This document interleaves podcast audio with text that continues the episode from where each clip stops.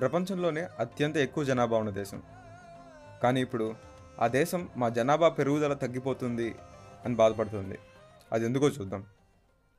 మరీ ఎక్కువగా పాపులేషన్ పెరిగిపోతుంది అని నైన్టీన్ సెవెంటీ నైన్లో చైనా వన్ చైల్డ్ పాలసీని తీసుకొని వచ్చింది.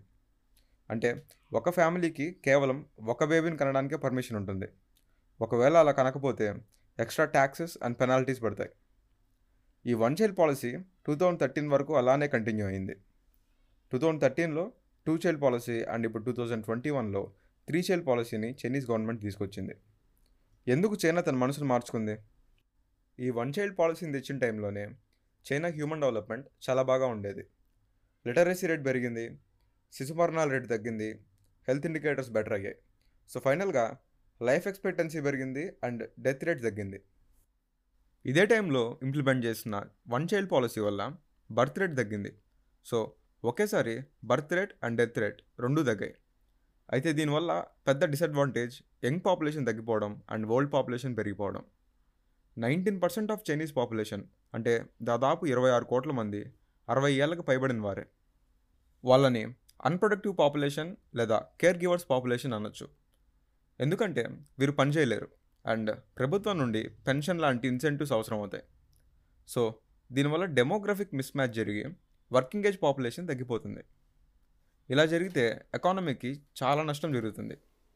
దేశం దాదాపు ఒక ఓల్డ్ ఏజ్ హోమ్లా తయారవుతుంది. ఆల్రెడీ జపాన్ ఆ స్టేజ్కి దగ్గరలో ఉంది. ఇది గమనించి టూ థౌజండ్ థర్టీన్లో చైనా టూ చైల్డ్ పాలసీ తెచ్చిన పిల్లల్ని పెంచడానికి ఖర్చులు ఎక్కువగా అవుతుండడం వల్ల అక్కడ ప్రజలు దీన్ని పట్టించుకోలేదు. ఇంతలోపే Chinese government three child policy కూడా తెచ్చింది. ఇప్పుడు ఇండియా విషయానికి వద్దాం.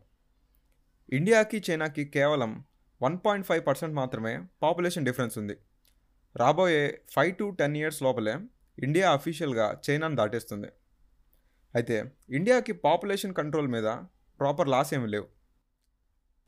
ఫిఫ్టీన్ ఇయర్స్ నుండి ఫిఫ్టీ నైన్ ఇయర్స్ ఏజ్ మధ్యలో ఉన్న వాళ్ళని వర్కింగ్ ఏజ్ పాపులేషన్గా కన్సిడర్ చేస్తే ఇండియన్ పాపులేషన్లో మోర్ దెన్ సిక్స్టీ పర్సెంట్ వీళ్ళే ఉన్నారు. అంతేకాదు by two thousand fifty India's average age twenty nine years ఉంటుంది. అదే చైనాకి థర్టీ సెవెన్ ఇయర్స్ అండ్ జపాన్కి forty eight years.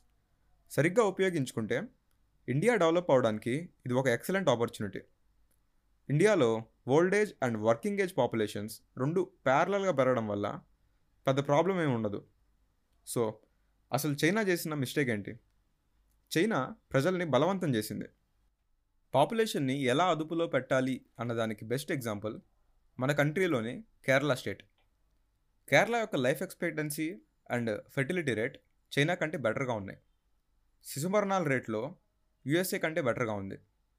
Fertility rate అంటే యావరేజ్గా ఒక్క ఫ్యామిలీకి ఎంతమంది పిల్లలు ఉన్నారు అని చెప్పే కొలమానం. చైనా చేయలేనిది కేరళ ఏం చేసింది? దీనికి ఆన్సర్ ఉమెన్ ఎడ్యుకేషన్ మనకు తెలుసు కేరళ మన దేశంలో అత్యంత ఎక్కువ లిటరసీ రేట్ ఉన్న స్టేట్ అని. ఉమెన్ ఎక్కడైతే ఎడ్యుకేటెడ్గా ఉంటారో అక్కడ ఫెర్టిలిటీ రేట్ తక్కువగా ఉంటుంది. ఫర్ ఎగ్జాంపుల్ ఇండియాలోనే తక్కువ లిటరసీ ఉన్న బీహార్కి హైయెస్ట్ ఫెర్టిలిటీ రేట్ ఉంది. So finally development is the best contraceptive best way ఏంటంటే హ్యూమన్ రిసోర్స్ డెవలప్మెంట్ అంటే హెల్త్ అండ్ ఎడ్యుకేషన్ మీద ఇన్వెస్ట్ చేస్తే అన్నీ వాటికవే సర్దుకుంటాయి. Thanks for listening stay Yoon to stay awake for more episodes